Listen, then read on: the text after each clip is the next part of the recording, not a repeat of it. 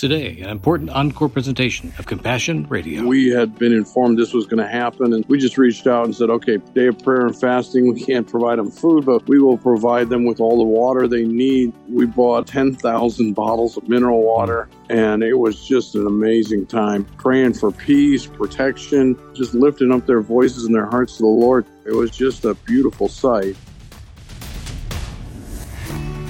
Hi, Bram Floria here with the latest from the front lines of faith, this time in South Asia. John Pudaite is back for a brief update on the condition of the church there in northeast India, a place that just happens to be at ground zero of one of the most deadly persecutions of Christians in the world today. At the same time, it's also the home of some of the most effective and worldwide mission outreach because of one important detail. Manipur, India is home to Bibles for the World, one of our longtime project partners, and a ministry with truly global impact providing new printed copies of God's Word to believers in hundreds of countries. Anytime the church makes an appeal for copies of the Bible for new believers in nations where the church is booming, you're likely to find John Pudaite and his teams right in the middle of it, often leading the effort. It's quite clear the devil knows this and is directing his fire at these amazingly effective servant leaders. We'll get the latest from John today.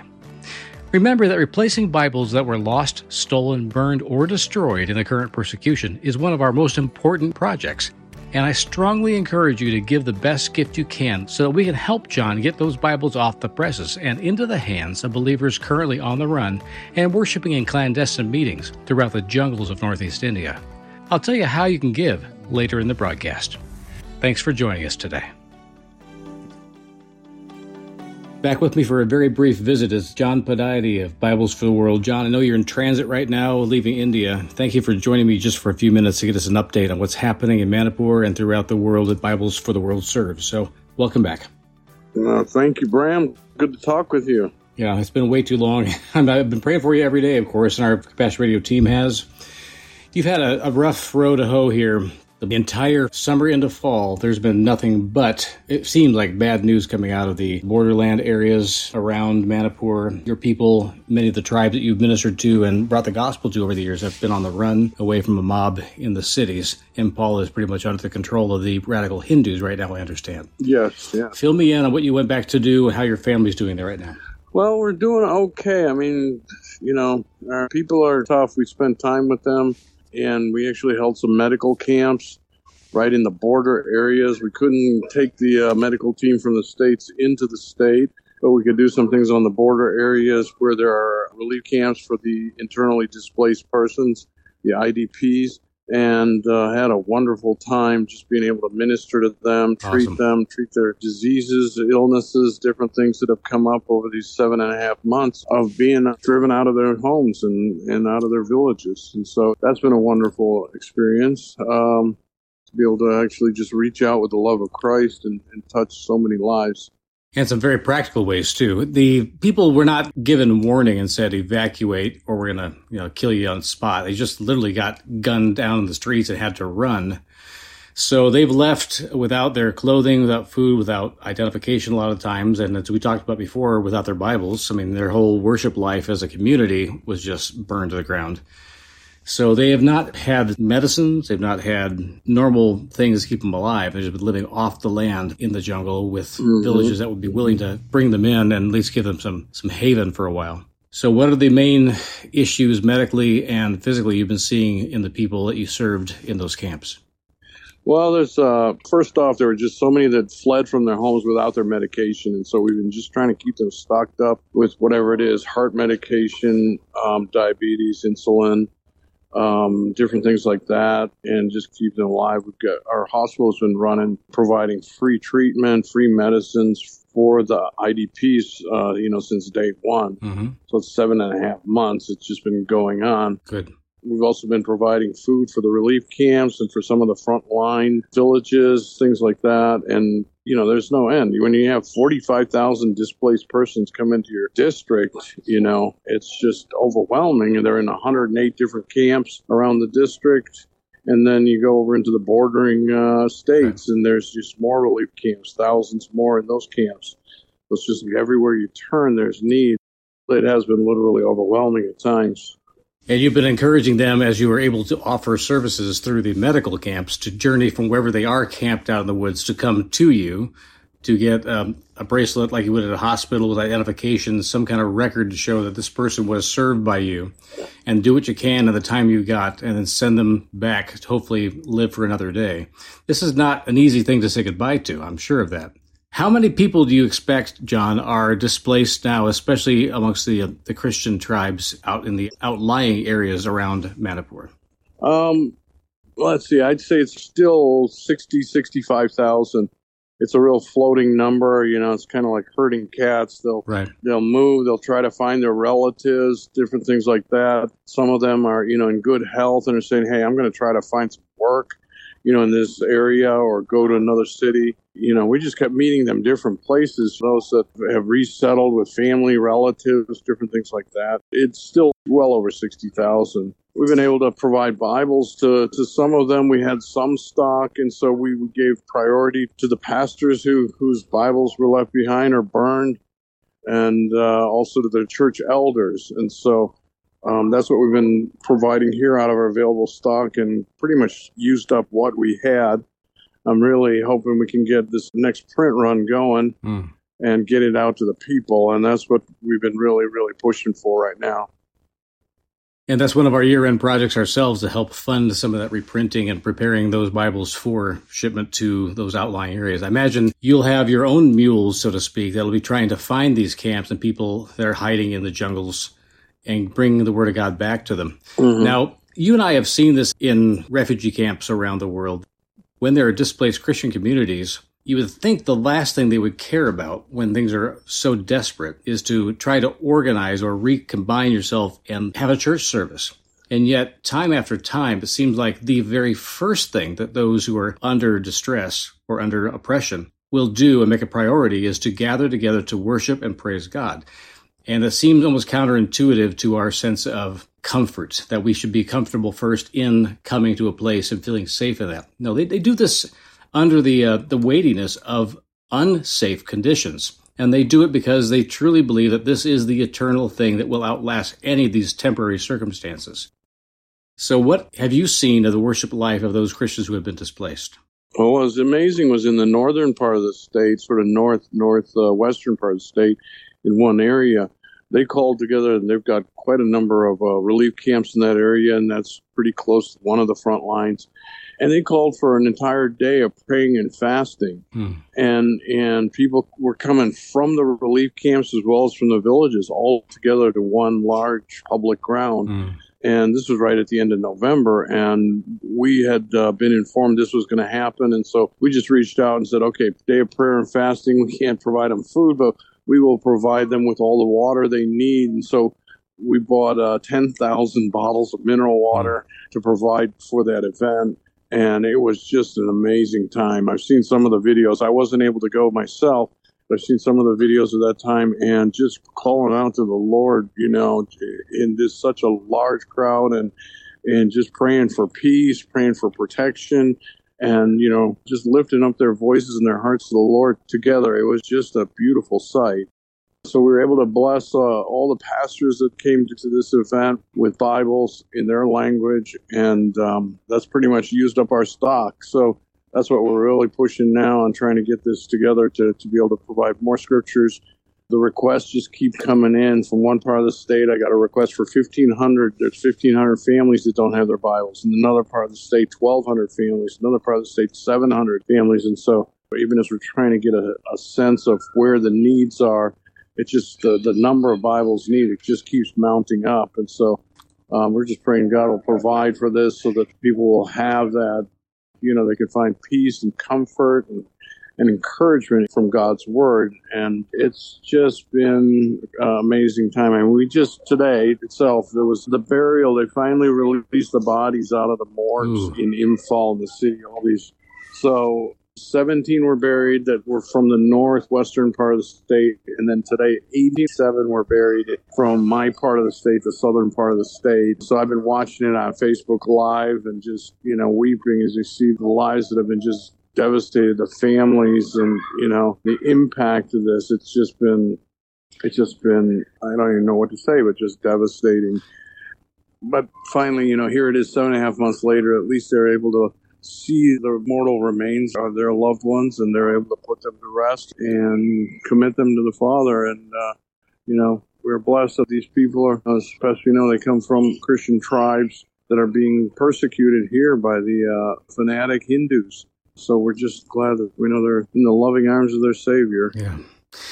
And to put some kind of tangible experience there or a date on the calendar to say we resolved this grief is important, but it doesn't take away the impact that the loss of so many leaders and servants in the kingdom have when they leave us abruptly like that. Mm-hmm. So we're praying for more people to be raised up to serve with you and beside you and to be trained by your people mm-hmm. and to not just keep up the good fight, but to live the good life, the one that God intended for mm-hmm. us.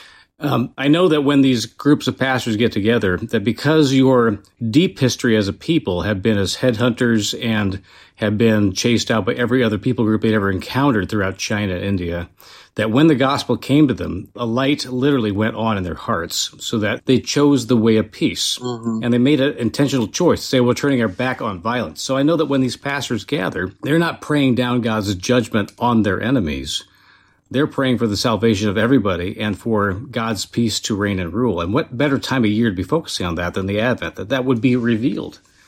Um, how do they handle the season of Advent in times like this? Well, you know, because of the, the situation still in a terrible crisis, they have announced that they don't want the traditional feasting. They don't want the traditional hymn singing late into the night. Sometimes it goes into the midnight mm-hmm. and beyond. And so they said, you know, we'll have the church services, but this has to be more of a solemn type of celebration this year.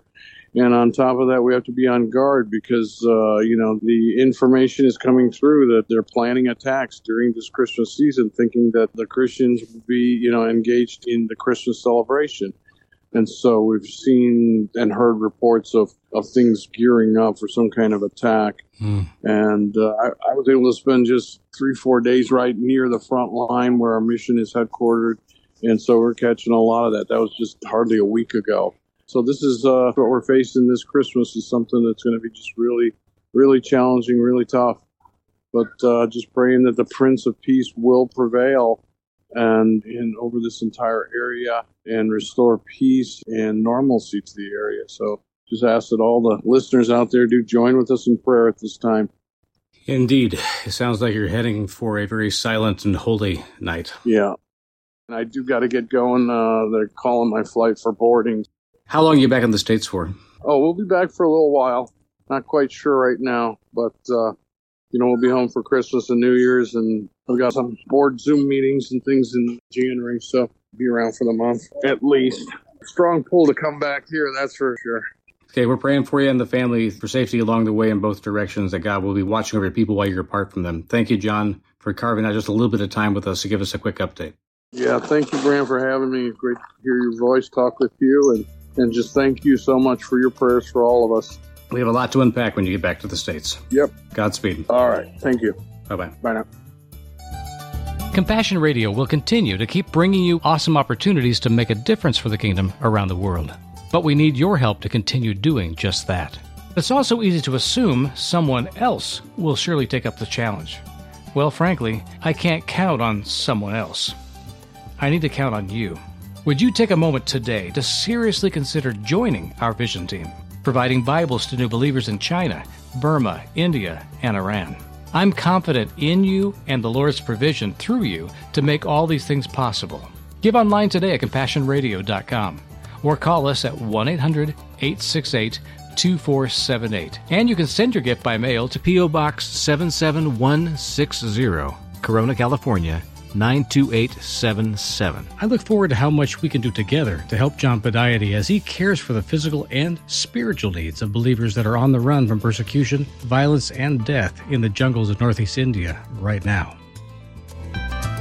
And now, back to the program. Well, Sandy, in the last segment of our program, I had a brief discussion with John Pudaite. We're talking about real persecution happening with real Christians right now mm-hmm. in places that we actually have a, vested interest in as a ministry mm-hmm. and as friends. It's amazing to me and a bit overwhelming to think about the number of Christians in the world that are being persecuted at this very moment. John always reminds me that the numbers are humans, mm-hmm. the numbers are actual people. At this point in time, there's about 360 million professing Christians around the world that are being persecuted because of that claim. We see that intensely happening right now in Manipur, India. When we say they're being persecuted because of, it's a very important clause. A lot of times, statistics that show up in things like the UN or in world databases talk about religious strife being ethnic in nature. Right. Now, the tribes that have turned to the gospel in Northeast India are not all of them, but all of the tribes that have accepted Jesus, living that lifestyle of peace and pursuit of the Word of God, are very actively reaching out to their neighbors. One of the big crises that's happening in Northeast India is the Christians have been so effective at actually doing the things that Jesus said to do. They're living the great commandment. They're living a very missional life and they're actually taking care of their brothers and sisters as citizens whether or not they even accept the gospel. So it's not a proselytizing kind of forcing people into accepting a religion. Mm-hmm. They're doing what Jesus called us to do, regardless of how the response is. But that has caused a very, very strong response from high level politicians in the Hindu majority in the central part of India, which is thousands of miles away from the violence that's taking place right now. But those people are sponsoring those who would create the strife. Mm-hmm. And that's not unusual with persecution around the world. It would be some outside influence trying to stir the pot. yeah, stir the pot and create a way for them to assume more power mm-hmm. in area or impose themselves mm-hmm. as a controlling influence. Yeah. Well, I love what John says that they are still worshiping God. They're calling for prayer. They're not just saying, Come save us. They're saying, Pray for us mm-hmm. that we can be a light continually to this dark place, this place that is full of violence and injury for others. And it's not just the Christians that are getting the persecution here. They're getting the brunt of it for sure, but people that are marginalized in this area, a group that wants more power, that wants possession of the things that these other groups have, will start drumming up trouble that really aren't real issues. They are definitely manufactured crises the Christians that are in the hill tribes, which are predominantly Christian now because of the efforts over the past hundred years from the tribes that accepted the gospel, including the tribe that John Pudaite, his father and grandfather, came from. Mm-hmm. They are not in control. They are not the majority. They are not in favor even with the national government, but they have proven themselves to be good citizens. And because of that, they had an agreement with the central government that they would be able to administrate their own areas. Mm-hmm the people that are accusing them of abusing power are the ones that are in the majority. So the people that live in the cities and control 90% of the economy of the state of Manipur are claiming that the hill tribes have all the favors, are getting all of the benefits, are claiming that they are unfairly abusing the system for their own benefit and they want it. Mm-hmm. That they should be the ones benefiting from it because they feel like they're the ones being persecuted, or at least they proclaim that. This is not an uncommon tactic across history for a majority that's trying to otherize a people group to claim that they're the ones that are actually the ones benefiting when they're the ones being persecuted. It's a, yeah. it's a natural tendency to lie. Christians have faced this for a very long time. The other people groups that are not necessarily Christians yet are definitely guilty by association because their neighbors mm-hmm. follow Christ. They're the ones putting up the schools, building the hospitals, doing economic development that are trying to help their neighbors enter into a new economy, a new way of living, and not be stuck in abject poverty the rest of their lives. When you get down to the nitty gritty, and I'm not saying there's logical reasoning, it to appear to be jealousy there's a, a huge yeah. resentment mm-hmm. and jealous spirit that wants what others have and doesn't want others to have it also. Mm-hmm. They want to grab it, can it, and poison the rest. Yeah. And that's kind of what we see happening right now. The majority population is angry and jealous at the little things maybe that the minority population has and feels slighted. Mm-hmm. I find this true in my own life that anytime I begin to think about what I don't have, mm-hmm it becomes very easy for me to resent others. And if we're not careful, we can easily fall into that trap and begin to other people. Yes. They've got this, I don't have this, I should get this, I deserve it more than they deserve it. as believers in Jesus, we have to guard so strongly against that tendency because Jesus says, Give to others and love others. Forgive. Pray for those who persecute you. And that is exactly what John's telling us that these people in Manipur are doing. He painted a beautiful picture of the pastors from the entire region gathering together in a clearing to have a prayer service. Mm-hmm. The prayer was for peace. Right. And it was a day of prayer and fasting. They were following Jesus literally into the power because Jesus said some things just don't change but through prayer and fasting. It's a mystery to me what that really means, but Jesus said it. Denying yourself for a while, focusing on the things that are of heaven, of God's Spirit, paying attention to the fact that your body may want to rebel. It may want to run and get a meal. It may want to step off and not focus. And yet Jesus said there are certain things that just don't get breakthroughs unless we do these things. Right. So they take it seriously. These people know that they are saved from things as bad or worse than what these people are doing to them now. Mm-hmm. They have a compassion that really only comes from the heart of God because how could you stand in the middle of a field after your house and your church has been burned? You're living off the land in the hills and you're praying for the peace of your enemies, not just peace with them. Mm. They want to see God triumph through these things. Yeah. And I think it comes down to the real meaning of blessed are the poor in spirit in their spirit, they know what poverty really is. And for those of us who know Jesus, the real poverty would be not having Him. Mm-hmm. And if we can see that, we can see the other as needing that as much as we do, mm-hmm. and that we want to give it. And when Jesus talks about giving, he always talks about giving at the least opportune time, right. doing the thing for somebody else that is not convenient. In fact, gives to those who are ungrateful give to those who demand of you. In fact, if they sue you in court and take the coat off your back, then give them your shirt too. Go the extra mile in your heart to see that person as someone that God is trying to reach. I just was reminded of the story of the 10 lepers mm. that Jesus healed. They all run away to the temple to present themselves to the priest for the cleansing ceremony, and one turns around and says, Thank you. And Jesus said, Where are the other nine? Of course, we don't know the answer to that other mm-hmm. than they've probably gone off to the temple. Jesus didn't take back the miracle. No. He didn't take back the gift of healing that he had given those lepers.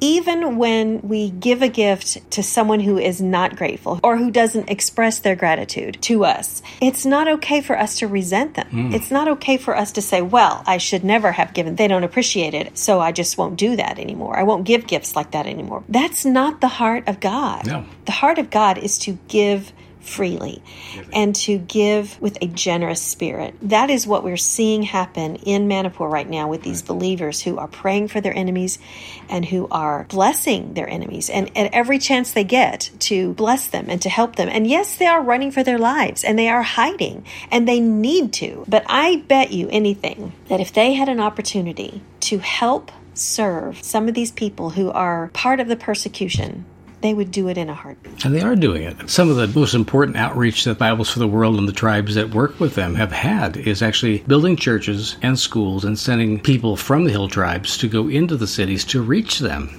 And these people are not welcoming. Mm. They feel like they're being assaulted by these hill tribes. And yet they still go and love and serve and run the daycare centers and things, offer things that nobody else will. They're doing that work. John and I talked months ago about how do you pray for those people that you're trying to reach that have turned on you. He knows of people, literal individuals, that have killed people he knows mm-hmm. that are the people they've been trying to reach. These are not easy for anybody, and yet God calls us to face that reality if it comes to us. Be willing to lay down our lives for those who don't care. Honey, what can we do to help encourage and support these people that are living this nightmare? Well, right now, John says they're doing everything necessary to get the essentials to the leaders and poll them and ask them what they need and scrambling to find donors to help with specific things medical food. And as he said in our interview he's agreeing with them that the call for this christmas is to tone things down so they don't unnecessarily bring danger upon themselves. Mm-hmm. so it's a very somber approach to advent and christmas they see Jesus as Emmanuel with them in this suffering. He's only asked for one thing for us, and that's something we've been involved with for years and years, which is provide Bibles for those who want it. Why? Because they're not giving up on Jesus. This is their Emmanuel moment. Yeah. Some of the Bibles we were distributing in China were coming because of some of the gifts sent by believers in Northeast India, mm. because God's Spirit was making it crystal clear in our own hearts that someone I may never meet in this life was asking for the same thing I have. So the believers in Manipur that are currently without a copy of the Bible have already led us in this. They have shown the way. They've already given so that others around the world can have their own copy of the Word of God. And now their copies lay in ashes. So John simply said, Our people don't have their Bibles anymore. Can you help? Yeah. So, friends, just give what you can this Christmas and we will send what we can to John to make sure that as many Bibles as possible make it back into the hands of Christians who have already shown that they love others in Jesus and have given everything from their lives to see that others have that same gift they've received. Thanks for joining us today. Give online today at CompassionRadio.com or call us at 1 800 868 2478. And you can send your gift by mail to P.O. Box 77160, Corona, California 92877. I look forward to how much we can do together to help John Pudaite as he cares for the physical and spiritual needs of believers that are on the run from persecution, violence, and death in the jungles of Northeast India right now.